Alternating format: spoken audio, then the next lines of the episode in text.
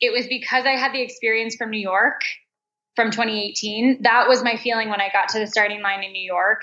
That because that was my first world major as a as an elite, and it was terrifying. Like being in the warm up area um, and on the bus with Shalane and Des and you know Molly Huddle and everybody that you idolize. You idolize. I watched Shalane win the 2017 New York race on TV and I was blown away. And then the next year being in the same race as her was terrifying. And that was a moment I had such an imposter syndrome that that year because I just thought, what am I doing here? And then when I was leading that race, it was terrifying because I was like, why am I leading this race? Like, I don't belong here. I was looking around wondering if I had gotten lost on the course because um, it was just such a surreal experience. And so since I had that, I took that experience and then worked that whole entire rest of the next year leading up to trials, knowing that I belonged there. Welcome to the Feel Good Running Podcast, where our goal is to keep you motivated, inspired, and energized. As a runner, or perhaps you are looking for the right motivation to become one, you've definitely found the right place. We share inspirational stories from real runners, motivating running related information, and much more to help you feel good about your running. And now, your host and a longtime feel good runner himself, Jim Lynch. Hi, runners, and welcome to episode number 27. My name is Jim Lynch. This is my podcast, Feel Good Running. I'd like to welcome you to it and welcome to summer 2020. What a different summer this is. I don't know about you, but I always look at Memorial Day weekend as the official start to summer, even though summer doesn't officially start till somewhere around June 21st as far as the official season. But I'm really excited because I'm having my best running month since February of 2018. Now that's by design because I flipped over and I was putting on a lot of races, so my running suffered. But now that I'm here in Denver, I'm able to run more and I'm so enjoying it. And you know, the uh, coronavirus, stay at home thing that's been going on, well, that helps out as far as focusing more on running. And what about you? I really hope your running's going well also and you're really keeping up with it, motivated out there, getting it done. Really important during this time. Um, you know, the last couple episodes, I've been talking a lot about COVID 19 and how it's affected the running world and the races that were canceled or are going to be canceled. And of course, if you wear a mask or a buff while running or not, you know what, runners? I don't want to talk about it this episode. I think I've exhausted that conversation the past few episodes, and I need a break, and probably so do you.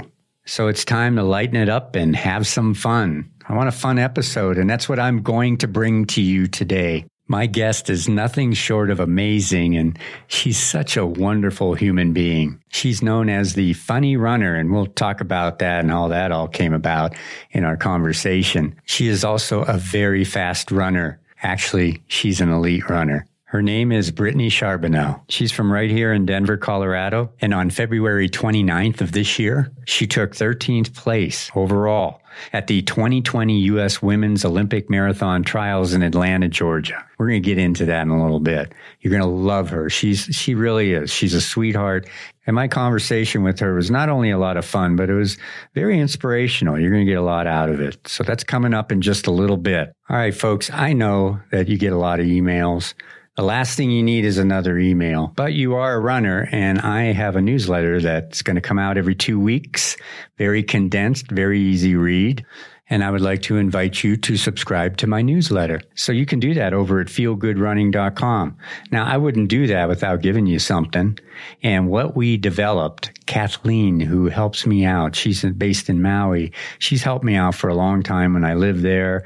Uh, she helped me a lot with the Wednesday night running group and other things. And she's helped me with this. She created the 101 plus running related links. It's a long project that she worked on. And uh, this is all at your fingertips. 101 running related links. And what are they? Well, you got running apps, got a bunch of running podcasts besides Feel Good Running. There's a lot of good ones out there that you can choose from. running publications and blogs, running shoes, apparel, and gear. These are links to all of this stuff and uh, online training programs. You got some of those in there too, and running travel and just a bunch of other running resources right at your fingertips. And if you sign up for my newsletter, you get that immediately, free, no charge, all put together by Kathleen. Thank you, Kathleen. All right, last episode I talked about the virtual Colorado Trail Challenge, and I'm getting ready to do it. Starts June 1st, goes through September 3rd. You have 95 days to finish up 500 miles. You can do it solo or you can do it as a two person relay. I'm doing it as a two person relay. Got myself a friend and we're going to split up the miles through the summer. I'm looking forward to that. It's actually a very inexpensive event and you get a shirt, a really cool shirt and it also goes, the money goes to support the Colorado Trail Foundation and the COVID 19 Heroes Fund. You can find out more information by listening to my last episode or going to the show notes. There's links there. And those are the show notes from the last episode, not this one here. Or you can go to ultrasignup.com for more information and to register.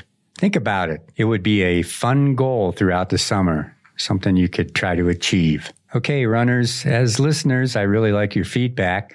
And on the Feel Good Running website, if you go to contact page, you can tell us your story. You know, the Feel Good Running podcast is for the everyday runner like you and me, and all of our stories are important. And I'd certainly like to hear yours.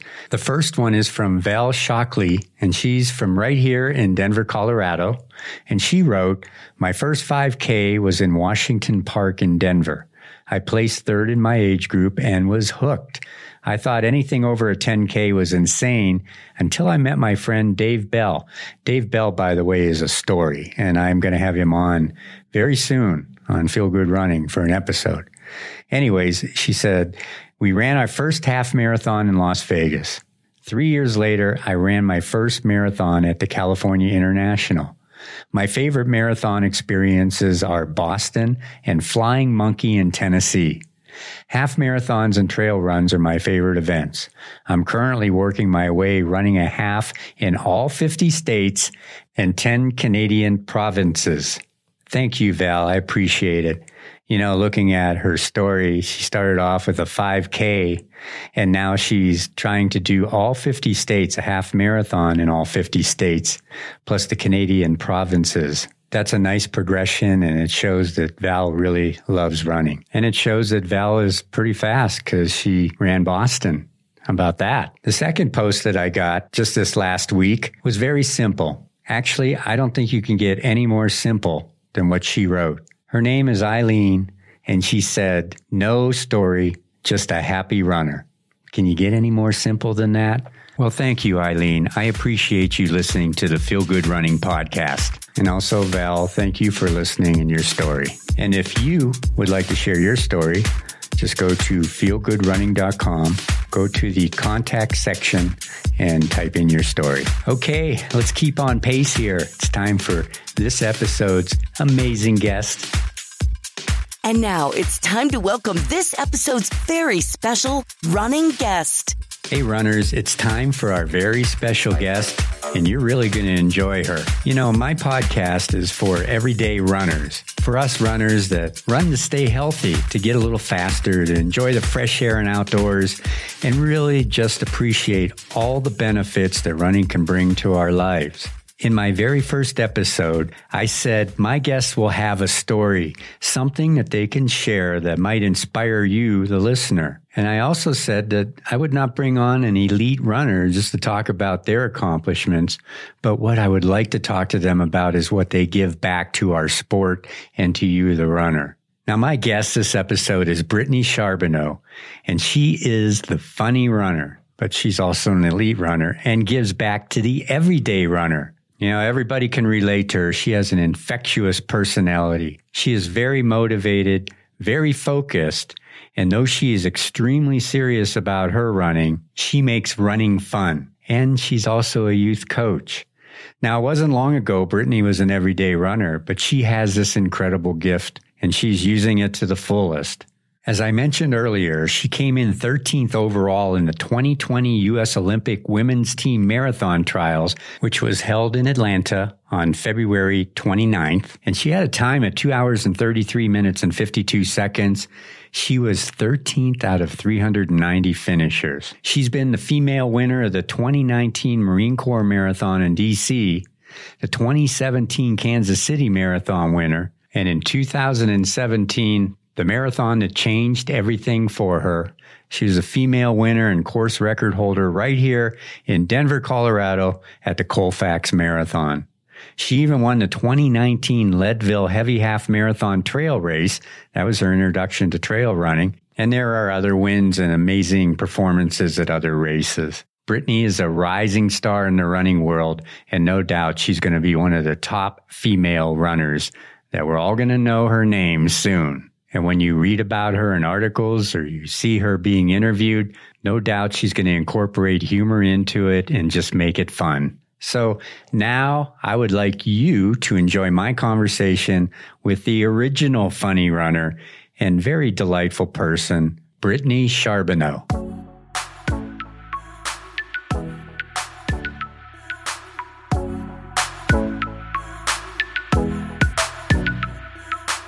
I call you after I looked at everything uh, that I found about you. I call you the hexagon woman, and the reason is is that there's kind of six points of you.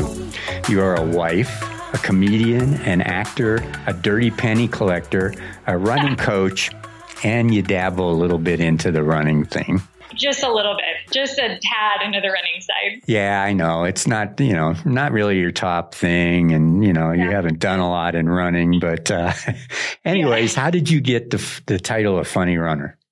So I was working, um, gosh, it's about three years ago now. I was working at Otterbox, the cell phone case company. They're local here in Colorado.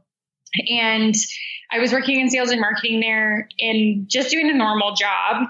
But I had that just nagging in my I feel like in my soul that was just like this is not what you're supposed to be doing. And I knew that I wanted to run. I knew that I wanted to pursue some sort of acting or comedy at the time. And um, I had a passion in both. And I had just finished a local uh, improv competition here in Denver called Denver's Next Improv Star. I had just won the Colfax Marathon. And those, in my mind, were grounds to quit my job which looking back, they were completely not grounds to quit. You're not job. supporting yourself on the penny thing. No, that like I yeah, that's probably like twenty dollars a year. Yeah.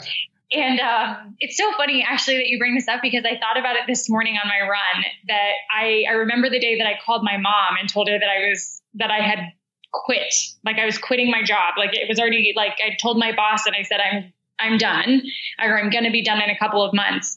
And so once I quit my job, I needed to figure out what I was going to do and I needed to put a name to what I was doing just for my own sake. When people say, What do you do for a living? I wanted to say just a quick thing that would catch of what I what I do. Um, and so I just deemed myself the funny runner. And it was almost the piece of faking it till you make it and just putting yourself out there as this is who I am, even if you know you think that you aren't.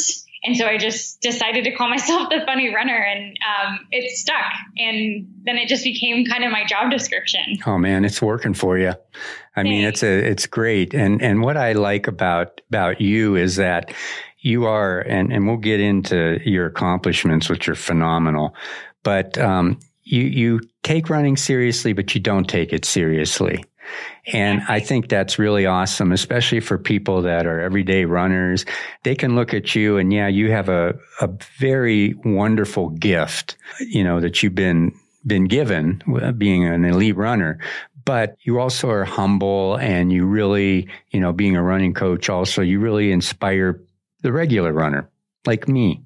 that means a lot because it really wasn't very long ago that I was a quote unquote regular runner. I mean, I've only been pursuing this elite running and this elite dream in the past couple of years. Before that, I was a very average runner.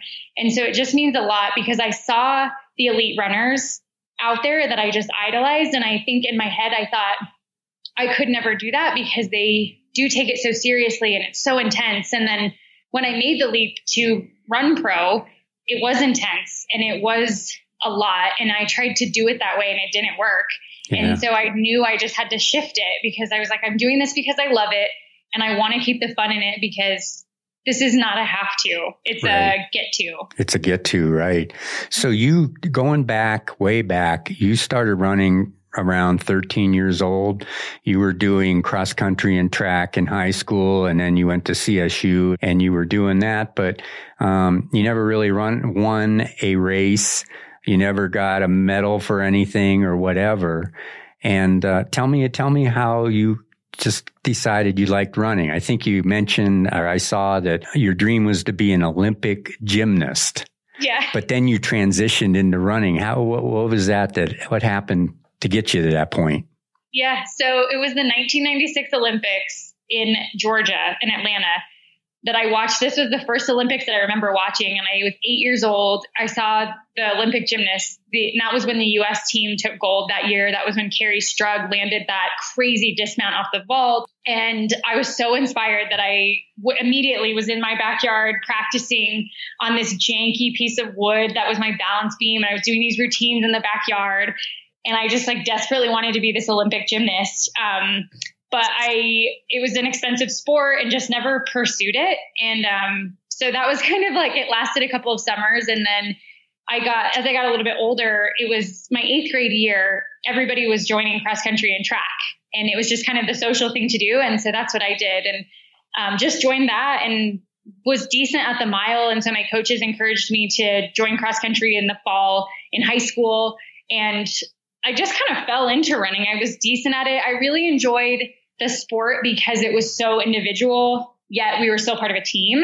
So I loved that, that I didn't have to rely on other people necessarily for my own performance, but yet I was still, my performance still mattered to the whole group. And I also found, as I'm sure so many people do, that it was this amazing moment of I found my weirdos. You know, like runners are a weird breed of people. Oh, they can be. Yes, I agree with that. A thousand percent. Yeah. And it also takes so much discipline and uh, just it's just a different breed of people. But I loved everybody that was a part of it. So that was kind of where I started to fall in love with running because I wasn't an amazing runner at that time, and so I just fell in love with the sport as a whole and the community and just you know being in shape and just being able to run. I just loved running. So after after uh, CSU, and there was a, a long gap until you won your first marathon, but also probably until you really became into a distance runner. What did you do in between all that time? Um, I'll tell you the truth. I partied. Yay! All right. yeah, so I went to college. I was up at CSU in Fort Collins, and because I wasn't a this amazingly accomplished high school runner, I didn't think that there was any way that I could run in college. Like that was just so far out of my realm of possibilities in my brain. So I did the uh, I did the partying for a couple of years, my first two years of college, but and I ran maybe five Ks every once in a while just to kind of try and keep in shape as much as I could. And then it was later at the end of college that I walked on to CSU's cross country and track teams and ran my last two years of college as a walk on, which was which was great. And then kind of took a little bit of a break. It wasn't too long after I graduated that I started that I ran my first marathon and loved the training, loved that longer distance piece. Running for me is such a moving meditation that I think yeah. that's where I really fell in love with the marathon distance. And I just kind of kept doing that every, like, was training here and there, was never like amazing again. And then um, I was living in Chicago at the time and decided I was going to try to win this half marathon because my times were right in, right in the ballpark of this, of the winning times from the year before. So I just set a small goal to win this local half marathon in Chicago and I did. And that gave me the confidence to then set my goals to try and win the Colfax Marathon the next year here in Denver because I was moving back to Denver. And it's kind of just snowballed from there. Yeah, I, I, and I made a mistake earlier. I said CSU in Boulder. It was actually Fort Collins that you were at. Go Rams! Yeah. So uh, let's let's talk about you. I think you said first of all your first marathon was Colorado Marathon, right? Yep. Interestingly, interestingly, that was my 100th marathon. No kidding. I did came back to Colorado from Hawaii, and uh, a friend of mine, Eddie Riegert, was one of the owners of the race, and I wanted to do it, and I liked it because it was a downhill. Uh, mostly downhill. Yep. And uh, I would run. I don't know if you ever been to Hawaii, but there's a a volcano called Haleakala, and I would go to the top of that, and I would run down to get my downhill training. But that was my hundredth marathon. What year did you run it? 2014 was it. I think you did Ah, okay, I 2012. was 2012. Yeah, Yeah. you did 2012.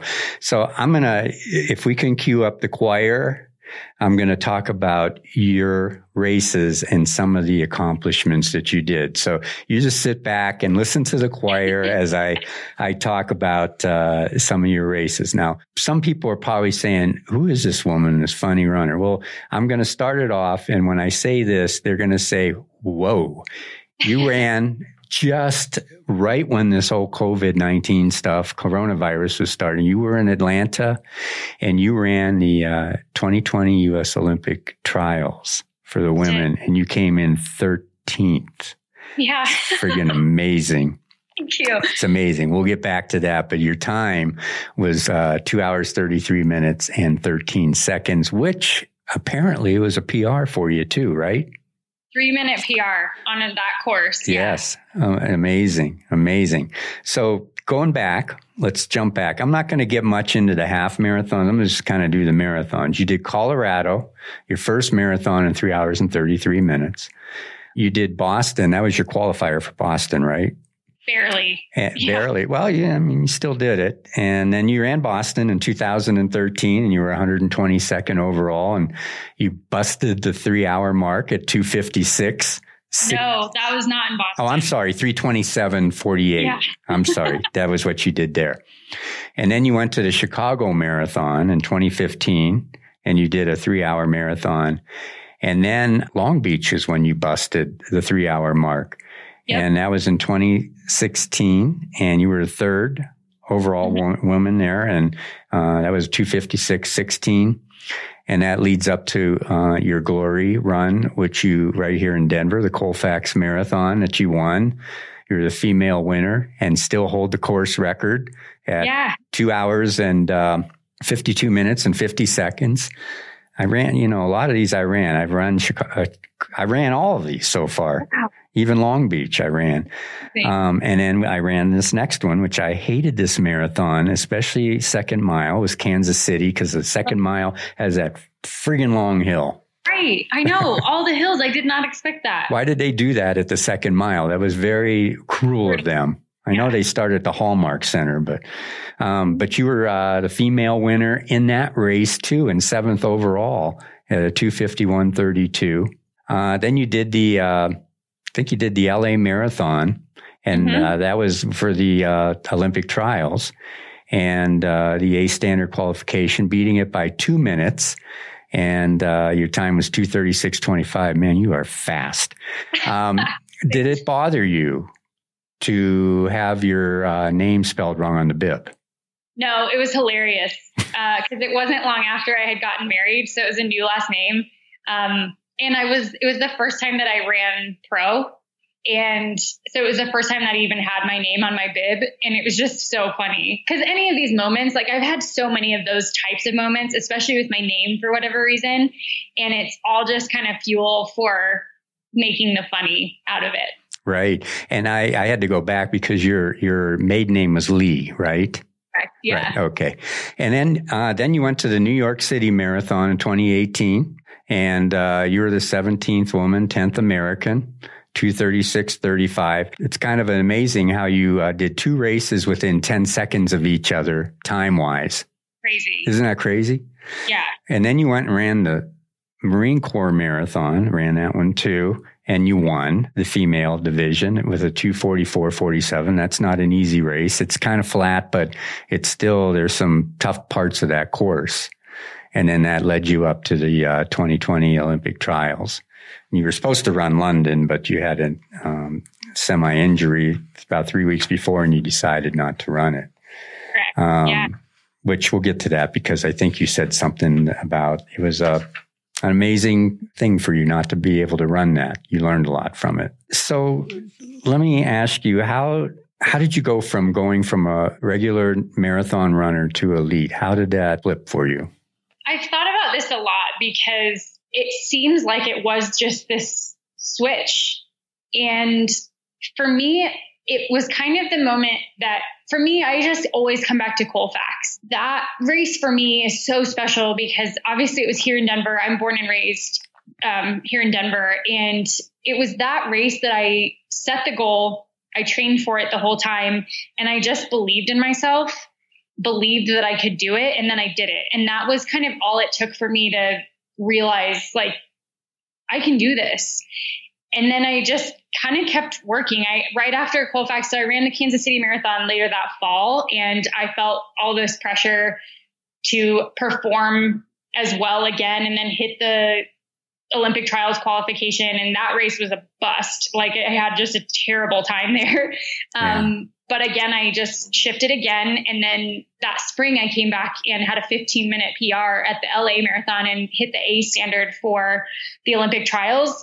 And both of those, I think within that whole year, looking back, those were two moments that I just did the things that I just never let myself believe I could do ever. Right.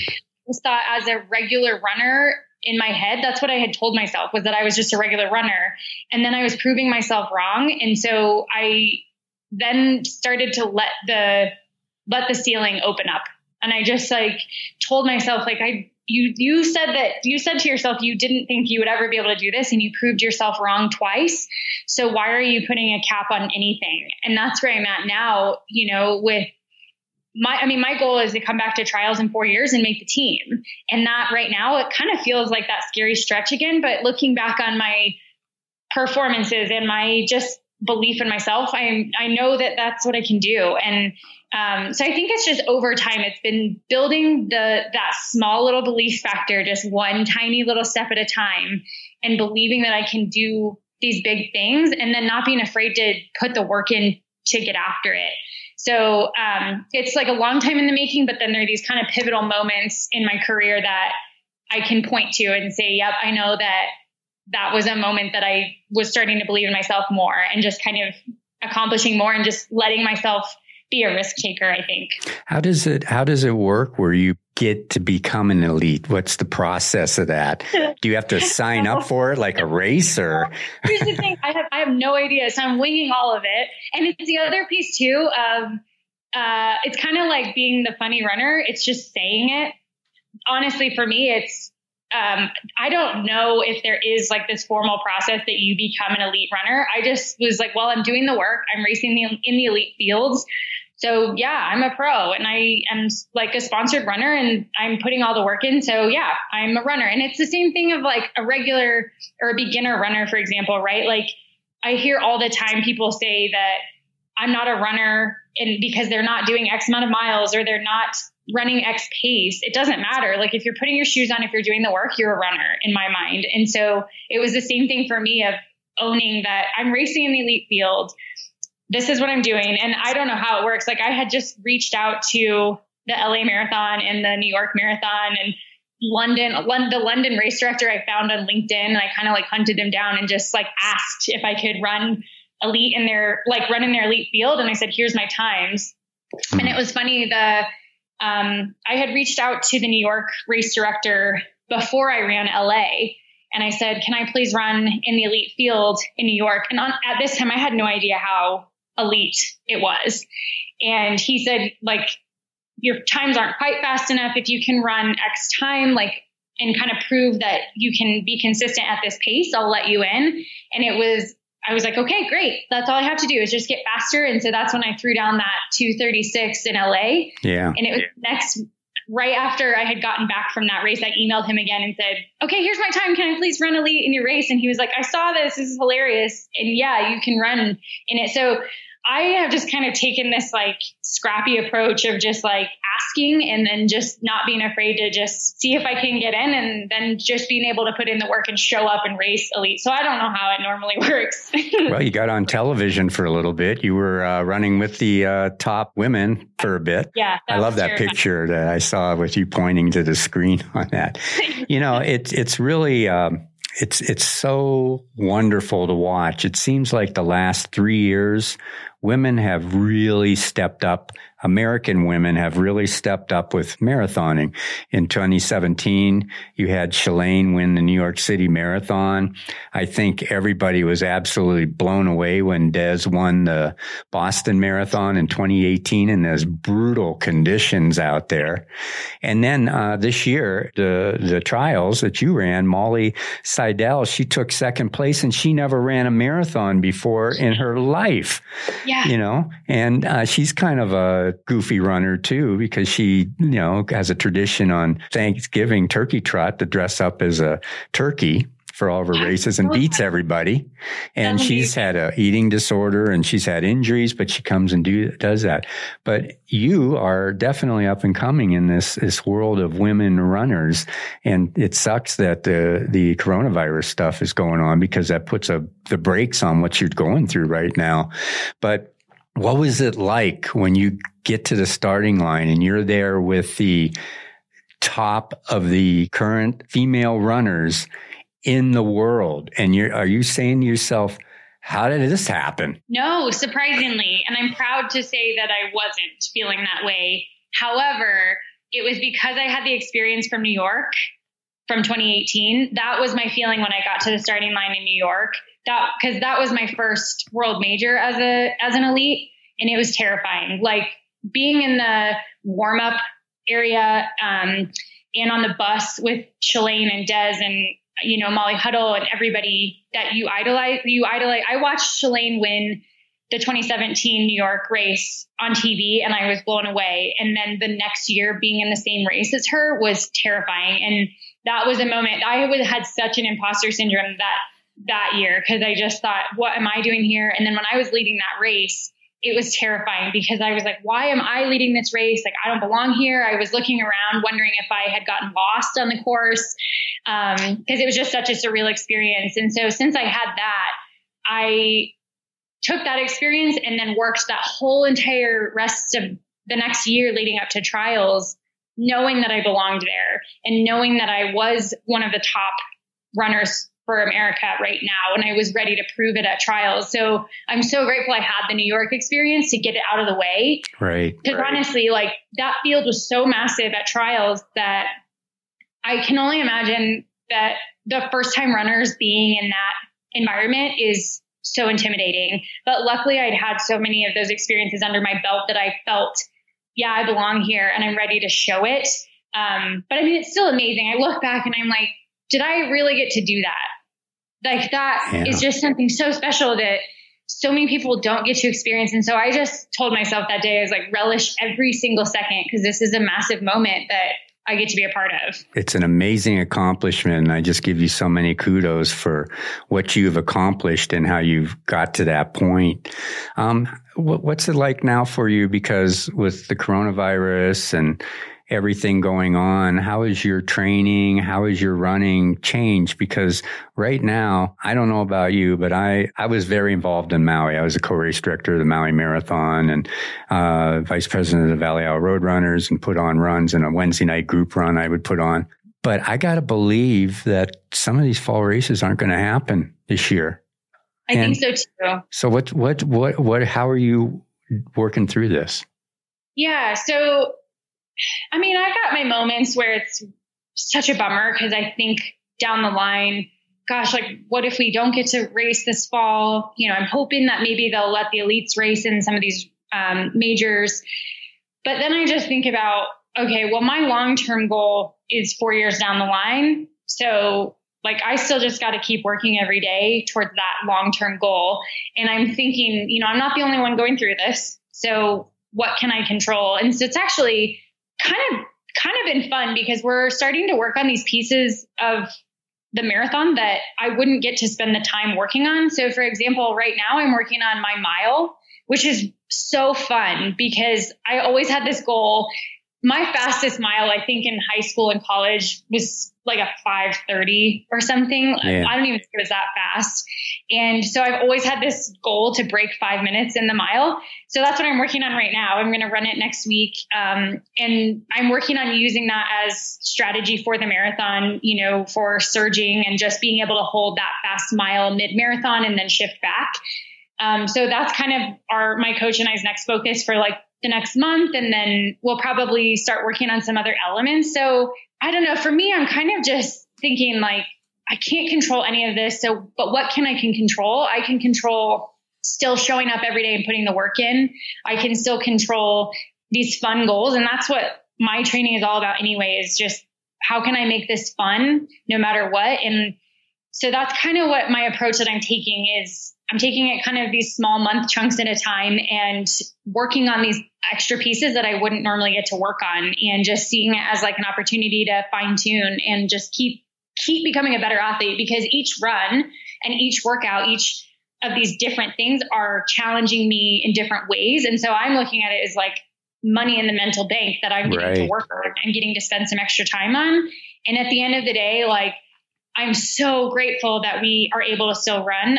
You know, like I have some friends that are in other elite sports and they can't they can't go to a pool and train. They can't be on the soccer field and train. And so I'm just looking at my situation and saying, well, we can go run and I can still go out and put in all the work and still show up and still, you know, bust it out there because I still have running. And so I don't want to squander this opportunity to be able to do that. So, um, yeah. And then I think too, knowing that people are looking to some of us to keep bringing the joy and keep being able to find that silver lining. And I truly believe that's part of my purpose is to still show people that we can still go get things done and we can still have fun with this. And, you know, and that's what helps me every day too, is knowing that I'm hopefully radiating this out to other people and showing them that we can still find that joy just despite all of this craziness. Right. Right.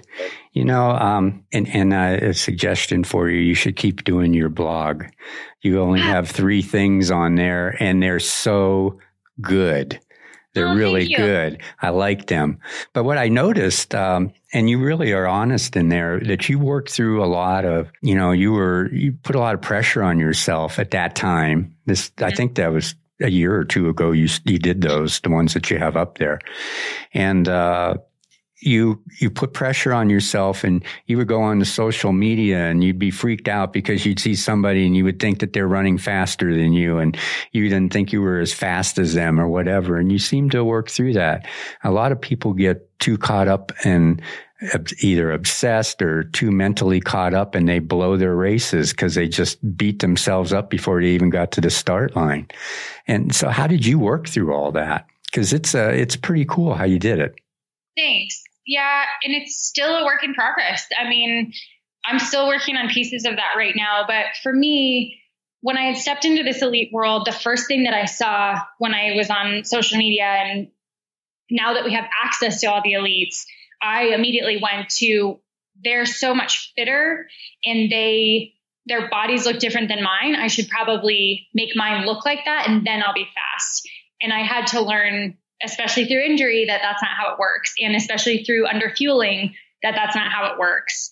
And I had to, you know, in that realm, I had to work with my dietitian and come to the conclusion of, do you want to look like an elite runner or do you want to perform like one? And I had to take that hard step and realize that I needed to be fueling properly to then get faster. And so that was an element. And then I still honestly like it's still tough because it's still you do find yourself in comparison mode a lot. And um for me, you know, it's so funny. I've been working on this a lot lately, and I just keep coming back to the analogy of all of us runners being like artists. And so I think if I think about it that way, that we're all our own unique artist, that we all have our own style, we all have our own picture to bring to the table, and people are going to appreciate different art differently, that it helps me really just step into my own quote unquote art and who I am. And I feel like I've really started to step into that in the, over the last year, especially. And one of the ways that we did that, so you mentioned that I wasn't able to run the London Marathon last right. year because of a, an injury. And which was such a great opportunity for my coach and I to reflect yeah. and look at what wasn't working. And obviously, one of the big ones was I was putting so much pressure on myself to look and be like all the other, excuse me, all the other runners. And I was taking it so seriously and it was so intense all the time. And because I thought that that's what would make me be successful. But after not getting to run, I, you know, I missed running so much. And I was just like, this isn't how I want my career to go. This isn't what I want my piece of art to look like. I don't want to look back on this whole opportunity of my pro career and think, gosh, I wish I would have had more fun or used more color or whatever it is. And so I asked my coach, so she's a, she has an art background. So she's super like artistic and creative as well. And I said, can we do, could we do like weekly themes and like you give me a theme and I'll creatively incorporate it throughout the week. And then I'll make a piece of artwork at the end of it. And she was like, yeah, let's do it. And so that's what we started to do last summer. And that has completely changed my training um, wow. for the better. And I've gotten so much faster because each week is broken down. It's all about just focusing on this one week. And I'm each run has its own fun purpose and I'm able to pull different characters and channel different energies and then share that week's experience and chalk it up to just that last week. And it's just made a difference in my training so much is just having these weird, wacky themes and just like running in costumes and, you know, channeling John Denver and Dolly Parton and Julia Child, you know. Um, yeah. But that's been like a massive shift over the past year. Well, you also uh, mentioned in there that you were enjoying being a, a, spectator too, as a, as opposed to a participant, and you got a, a very. It was very rewarding for you to cheer on the runners as they were going by. Yeah, it that I was shocked when so the that morning of the London Marathon, we had to make the decision the day before that I wasn't going to run. It wasn't going to be a smart choice. So of course, I threw myself a pity party and was so bummed out, as you can imagine, you know, flying all the way over to London and having to make the decision that I wasn't going to run. And that morning I got up and we, our, our hotel faced part of the course. And I just laid there and I threw this pity party and I was like, I can't go watch this race. It's going to be too hard for me. I can't. And then it was not long. It, it, that was maybe like three minutes. And I was like, you know what? this sport supports you so much. Get your butt out of bed right. and cheer this on. And honestly, that was the best day ever because it gave me so much perspective for especially the elite race. I thought that when the slowest elite runner would go by that everyone would kind of give like a really sad clap for her and just be like this poor poor elite slow runner and that's not what happened at all. The like slowest elite runner, you're still looking at her thinking she's such a badass and she is so fast. I have nothing but respect for her. And I just, that was such a good perspective. And then just being able to put my cheers out onto just the regular runners and see that remember that each person in a marathon is on their own journey and what it took for them to get to where exactly where they are in their race and me being able to cheer them on and call them by name because they had their names on their bibs was just so rewarding. And that was just something that I realized, you know, I got to keep giving back to the sport because it supports me and I love those moments. So yeah, that was just such a great perspective shift. You know, I, I, uh, a friend of mine, Bart Yasso. I'm sure you heard of Bart Yasso. Everybody in the world has heard of Bart Yasso, the running world at least. Yeah. And uh, he said everybody has a story that gets them to the start line. And then from mm-hmm. there on, it, it is what it is. You know, you, you, you have your journey, your 26.2 mile journey. I, I will tell you that, um, I, when I ran, it was hard for me to be a spectator, but the most rewarding thing for me now, and it has been for several years, uh, since I flipped over to more organizing and doing other things. I still run, of course, but, um, is seeing somebody that could hardly even run a mile. And you watch their progression and you see their self confidence, you know, you see them uh, continually getting more um, excited about their life. They get excited about running. They meet new people. It changes their lives. And at the Maui Marathon, I always, you know, there's so much work to put that thing on, but I always am at the finish line of the marathon, and it's actually just started a half 10K, 5K. And I just watch the people come across and I get friggin' emotional uh, when I see somebody come across and just collapse into their spouse's arms or the arms of a loved one or even just themselves. And you can see it in their face the moment that they realize that they just accomplished something. And it doesn't matter if you're an elite or a long time runner or you just started running. When you cross that finish line, if you choose to do a marathon, it is such an enriching experience. And, and, and that gives me so much joy these days. Watching Des, watch yeah. Des Linden in that yeah. marathon. I was in tears. Yeah. And especially since she, you know, she even stopped to help Shalane because Shalane yeah. had the upset stomach during that thing. I mean, these are things that just I, I love. So I, I, yeah, it's a great thing. Now we're going to segue a little bit out of this because I wanted to get the running that, that minor little thing that you do out of the way. But I do want to tell you that I'm impressed that you uh, won the heavy half in Leadville. Um, that's a great. I'm gonna have links to these things in the show notes, but you gotta listen to your story and you know the the snappiness at the police officers and just how miserable you were, and you called Ken Chlouber Ken Chabadaba, and just. Yeah. Oh. I've been up there. I've never done Leadville, but I've paced a couple friends that have done Leadville in the last 13 miles. But yeah. I loved it. And by the way, the Dustpan Award, they do give one of those out um, at Georgetown, Idaho Springs Half. Ah, wow.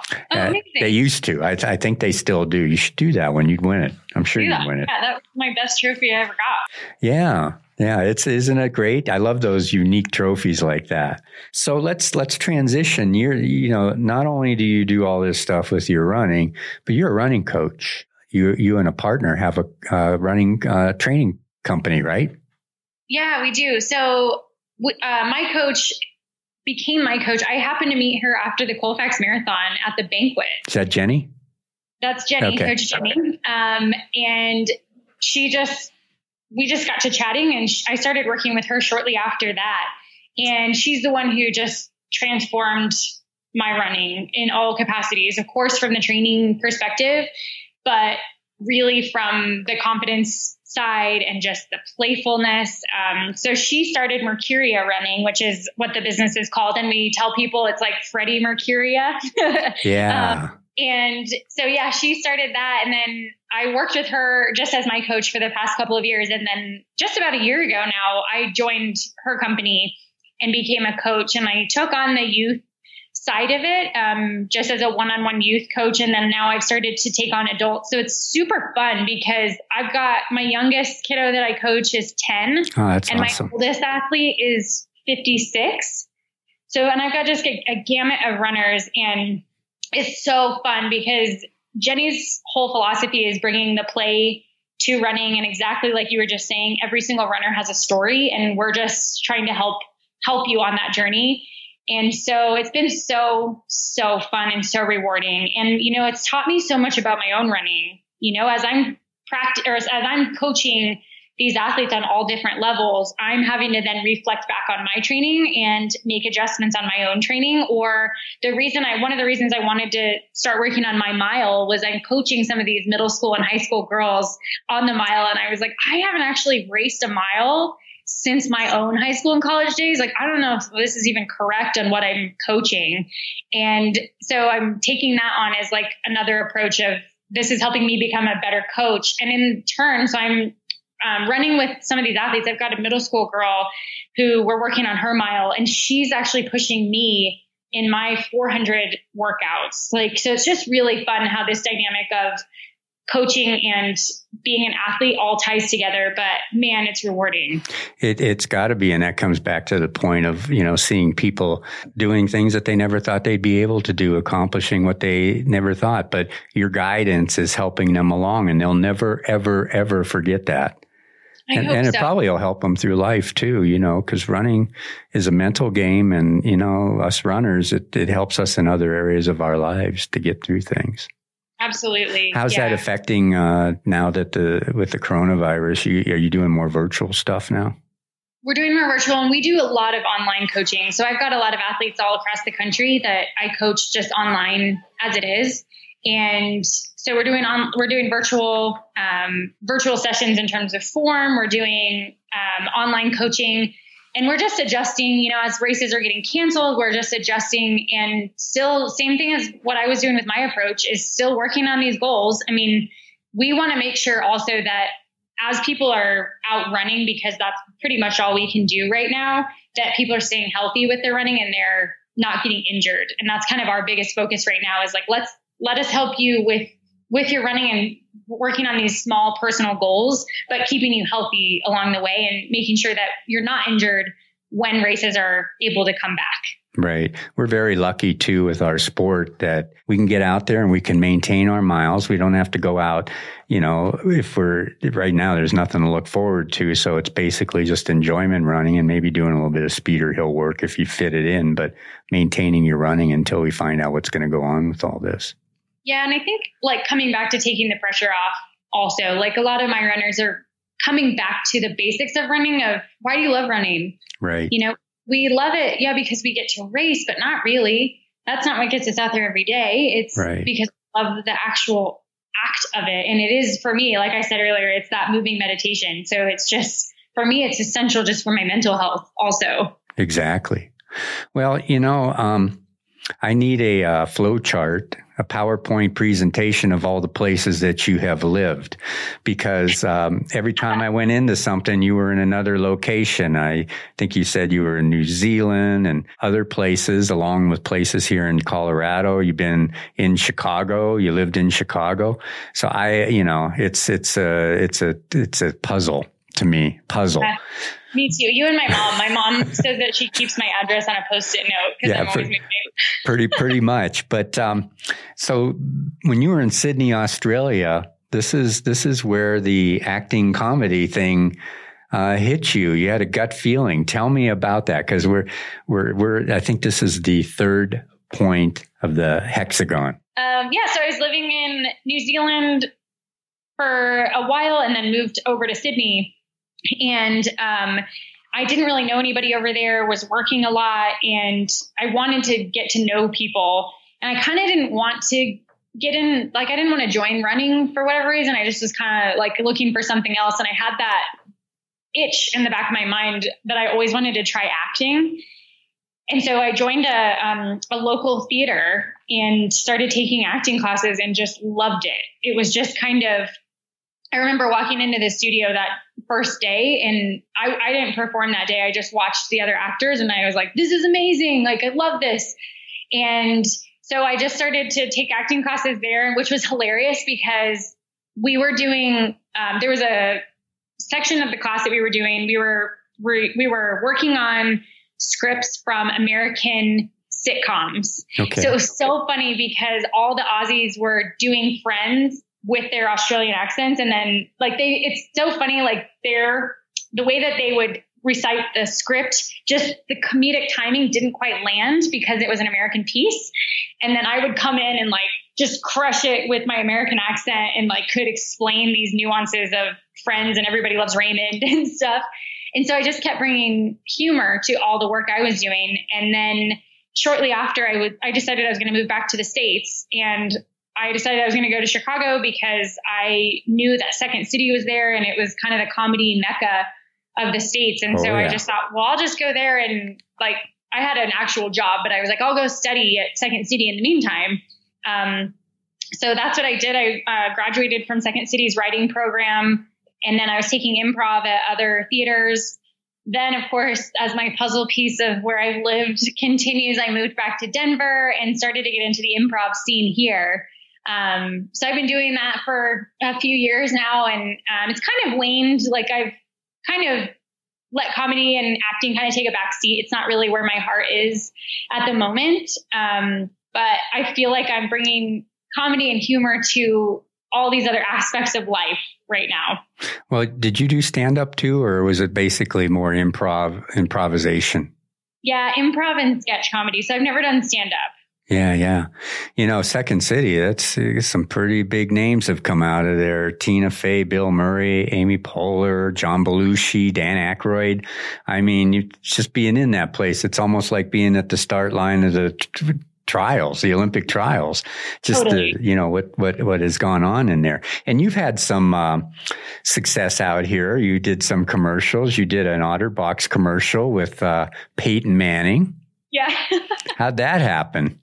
So I was so I worked for OtterBox, and my husband actually still works for OtterBox. And uh, after I quit to pursue running and comedy, I was they were sponsoring me. Can I ask you running. first? Before I don't want to interrupt you. Uh, I'm sorry for interrupting you, but I seen this throughout some of your stuff. Justin is yeah, that, I call him the husband. So his name is Justin. He's your husband, and so you have that. Okay, I just wanted to clarify that that was correct. Okay, keep going. So I call him perpetually. He's known as the husband. Okay. Mm-hmm.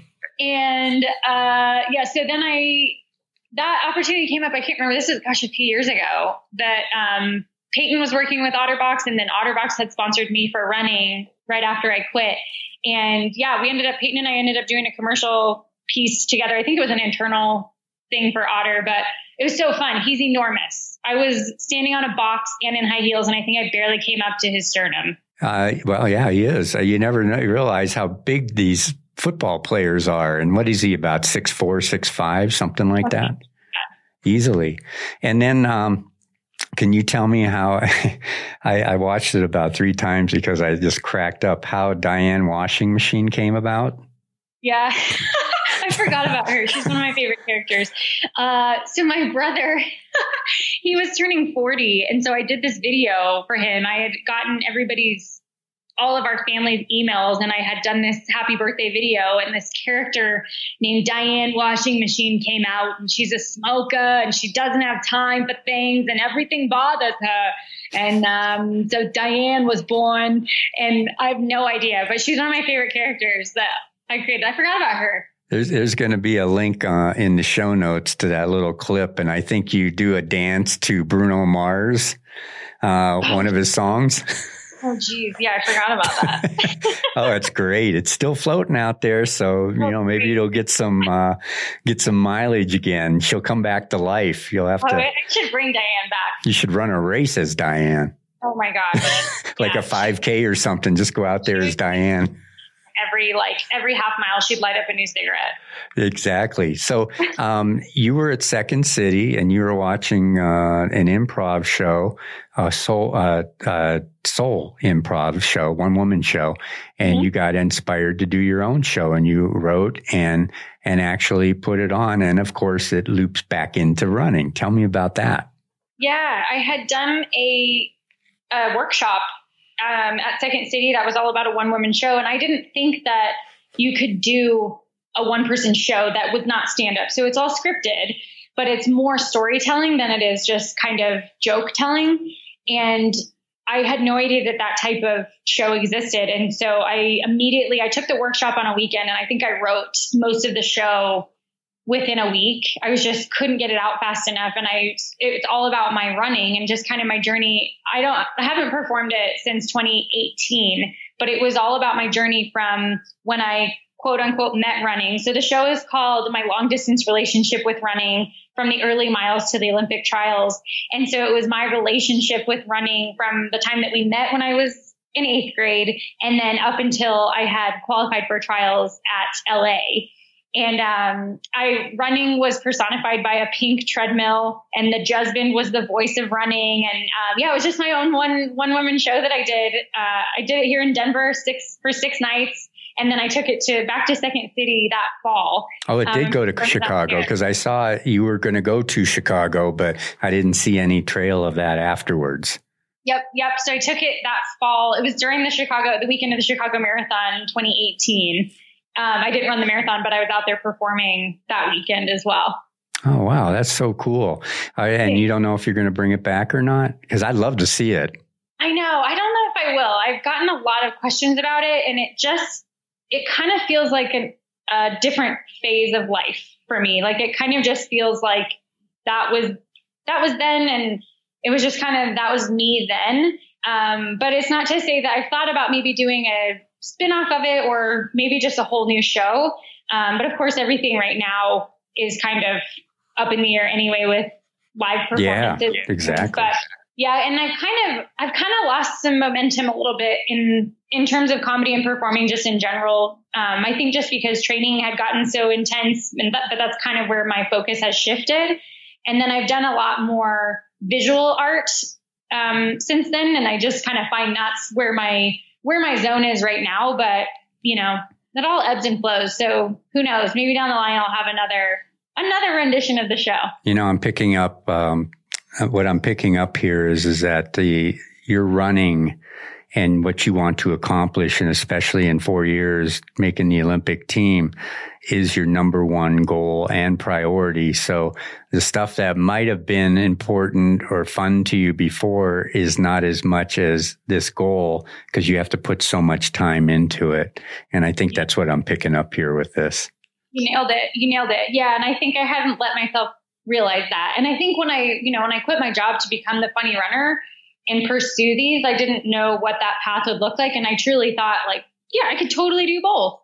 And it's, you know, if I, if I'm looking and really wanted to pursue comedy and acting, that's a full time thing just as much as training. And, you know, I've got four years at least that I can dedicate wholeheartedly to this. And that's where my just fire is right now. And, you know, it's so, it's so funny too, because I've lately been thinking to myself, well, I need to keep performing because I told the world that I'm the funny runner and that I do comedy and all of this. And then I finally had to realize that I'm the funny runner because I'm just funny and I bring comedy to everything I do. And my personality is, is plenty funny. And so I've kind of let myself, give my, given myself permission to kind of let that piece of me go a little bit. And it's still a part of who I am and it's still my background, but letting go of the pressure of needing to perform and show everyone that like, see, I told you I was the funny runner. I'm totally doing it. Um, when you're exactly right, my priorities are my big life goal which is making the team in four years. So that's where I really just got to put my put my focus and my priorities. I, th- I, think that's exactly where they should be because you have a gift and you need to you need to uh, excel in that gift and use it as best you can while you can. Um, so I, I commend you on having that focus there. But, you know, still wrapped in the running, you have this uh, little game that you play. It's called picking up dirty pennies or change. Uh, yeah. Tell me, tell me how that all came about. I mean, there's, there's a lot of people that do weird things with running. I mean, I don't think this is a weird thing. I remember meeting a guy in Arizona that, um, he was a long distance runner. I met him at a marathon somewhere and he, his claim to fame was making money. He find dollars and change on the ground and he made a ton of money doing that. You yeah. didn't, but you find change. But tell me how that came about because you you're so fast. I mean, I'm a slow runner, so I can see the ground and what's going on when I go by. But you're so fast. How do you spot a penny or a nickel or whatever? My like, yes, I have a gift in running, but honestly, I'm so proud of my gift of change finding. um, so, and truly, I do feel like I've got this special gift. Um, but uh, yeah, for whatever reason, ever since I was little, I always liked finding pennies. I think because no one ever wanted them and I loved finding pennies. They just brought me joy for no other reason. And so I kind of just kept it going. And now it's my goal every run that I'm constantly, I call it street sweeping. And so basically I'm just scanning the ground for change. And it, like when I find a coin, it just brings me so much joy. It's just this tiny little thing that doesn't seem to have any value at that moment, but it's just for me, I'm like, all right, a penny. And so, um, yeah, I find change on all my runs. And then, um, I lately, because of COVID, I've started to find Corona caps. corona, oh boy. so I've been picking up, yeah, this has gotten even grosser. I'm finding and picking up change and Corona caps, which now I'm making art out of both of them. Um, but yeah, for me, so the pennies, for a while, I was just like finding pennies and it just was bringing the joy. But after a while, I started to realize that they're my little sources of, I call them my pennies from heaven because they, to me, are my affirmations that I'm on the right path and that, you know, all those little things add up. And when it's just like running with that one mile, you're like, this isn't going to mean anything. And then you look back on your whole week and you've run 50 miles and it was just because you ran that one mile that one time. And next thing you know, my penny jar is full because I picked up that one penny that one day. Right. Um, and it's just a visual representation of just those little tiny things add up. And as long as they bring you joy, then that's all that matters. Um, I, you know, I think I, I want to drill just a little bit deeper in this because you don't just pick up change and throw it into a jar. You have a set of rules, and your dad got you a penny book. There's there's a, a method to your madness with the pennies. Yeah. Um, and so tell tell me how that is because I think it's pretty awesome. Thanks. Yeah. So in 2018, I had this penny book, you know, those like collector penny books that you find all these collector pennies. So I, my dad got me a penny book at the beginning of that year. And so every run that I ran that year, I would put a penny from my run into the book and I would date it and then I would write something like a mantra or quote or something about that run and how much I found that day in total. And so that whole year, I didn't count it all. And I was so excited because I was like, man, this is going to be the mother load. And I'm going to show everybody that I can make so much money from pennies. The people that think that pennies don't add up, I'm going to show them how much money I made. So I waited until the whole year and I added it up and it was $17 and like 13 cents that year. And yeah. I was so deflated because I was like, I, I swear I found like $300 worth. And so then last year I was like, all right, I'm going to show everyone that how many hundreds of pennies I find.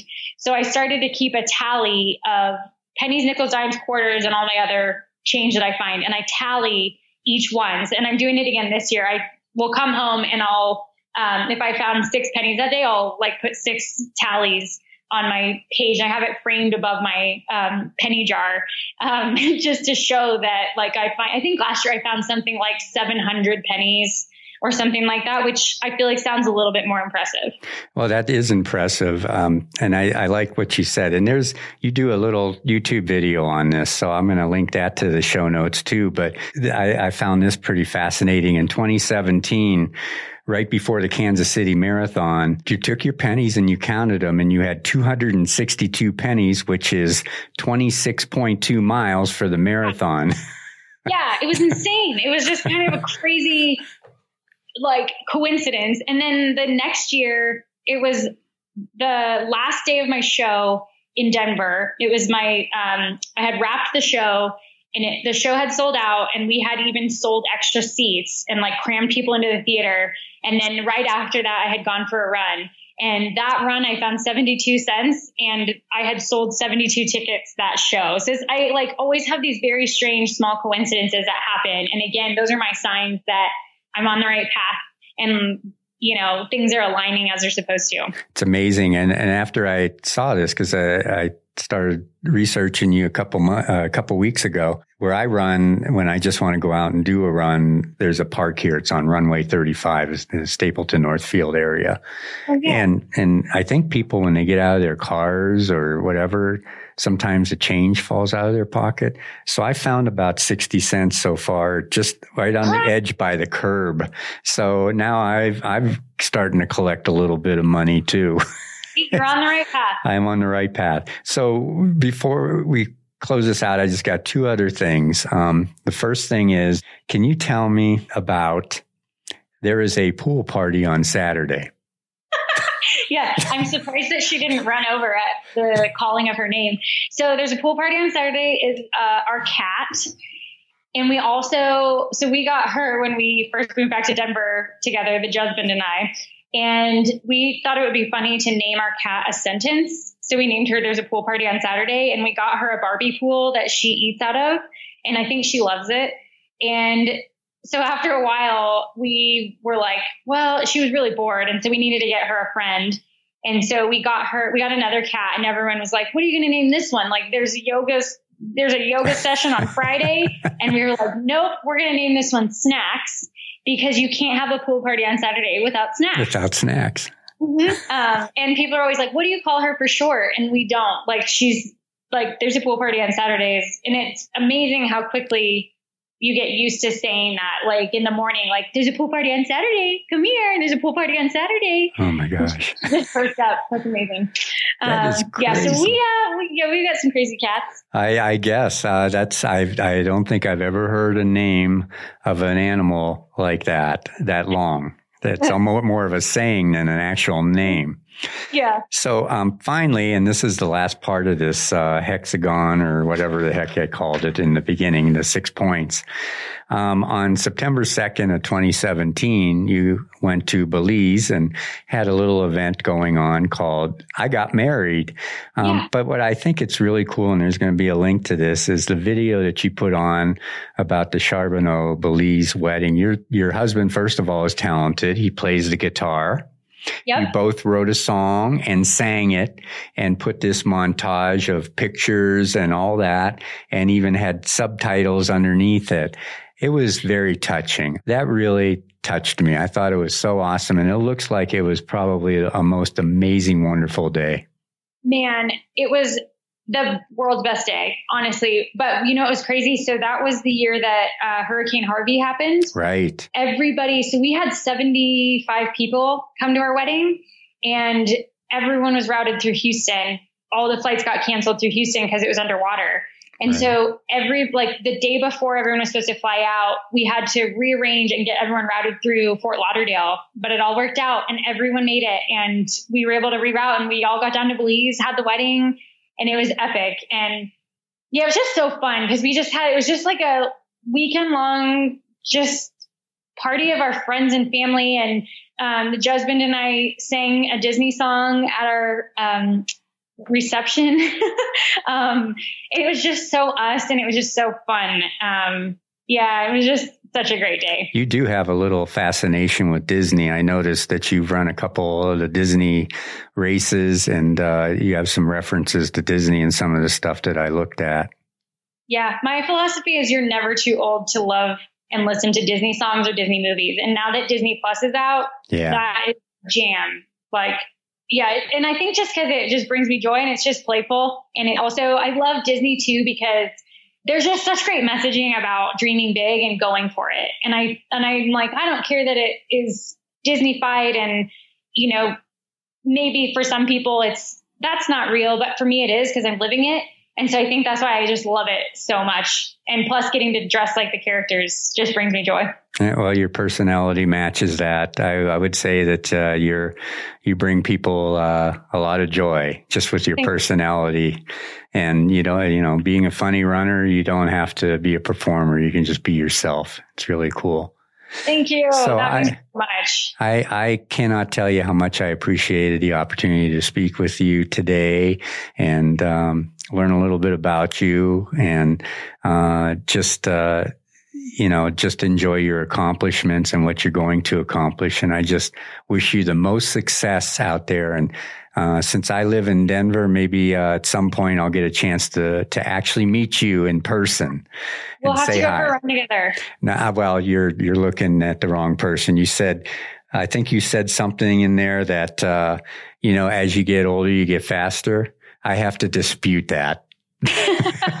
well, here's what we'll do. We'll go for a run and Okay. we'll just call it a street sweeping day and we'll just see how much change we can Okay, find. well, that would be. I, I'll take you up on that. That that'll work for me. But it's been a pleasure, and I thank you so much for coming on. Likewise. And thank you so much for having me and just your questions. And I just appreciate the opportunity to be out and again, just continue sharing my, sharing my story, my message. And I just hope that everyone is out finding their own joy, especially during this crazy time that we're on. Yeah, and can I ask you one more thing? If you somebody out there who's, you know, just a, a normal runner or wants to get into running or whatever, what advice would you give them? go play, go play. Like, I think so often we forget how much fun it is to be a rookie. You know, I think that that's kind of like you just, that's such a fun time just looking back and not knowing what you're doing, and it's okay. And, you know, I think don't be afraid of what you look like, don't be afraid of where you're going, don't be afraid of those things. Just go go be patient with yourself and just go enjoy running for what it is. And I promise it just keeps getting better. Perfect. I think it's uh those are good words. All right. Awesome. Th- thank you, Brittany. Well, thanks, Jim. Wow, Brittany Charboneau. What a woman.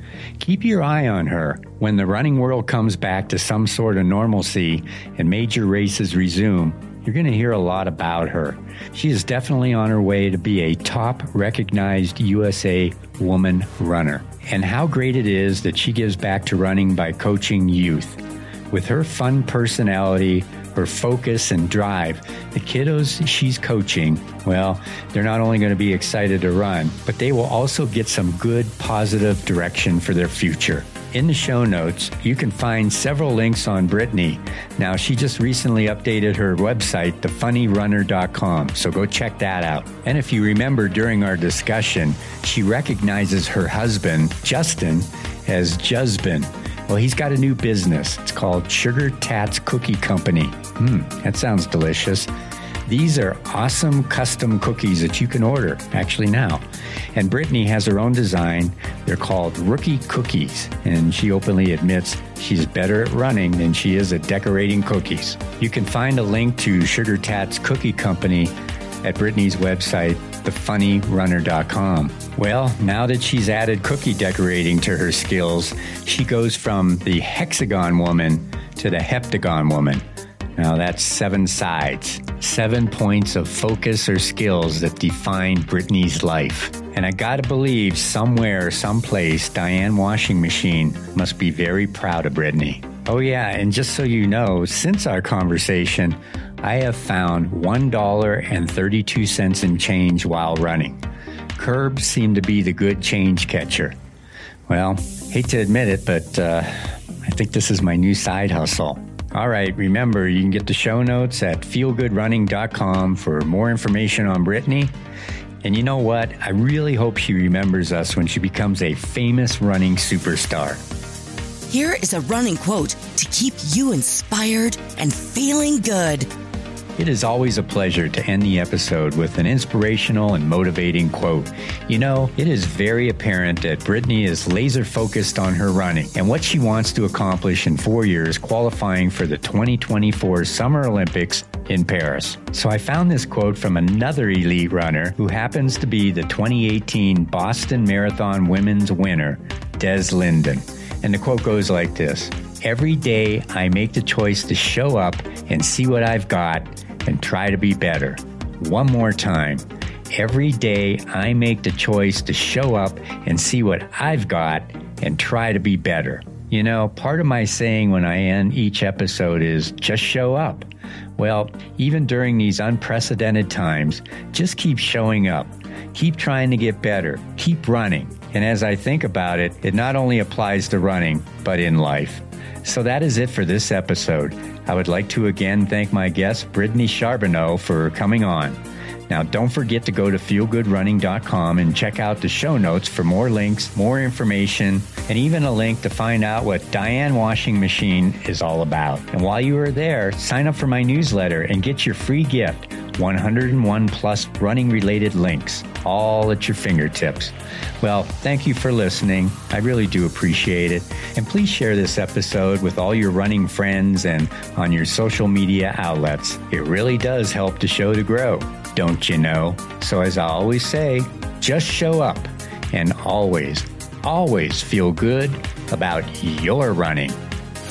That's it for this episode. Thanks for listening. Please consider sharing this podcast with your running friends and spread the feel good running vibe around you.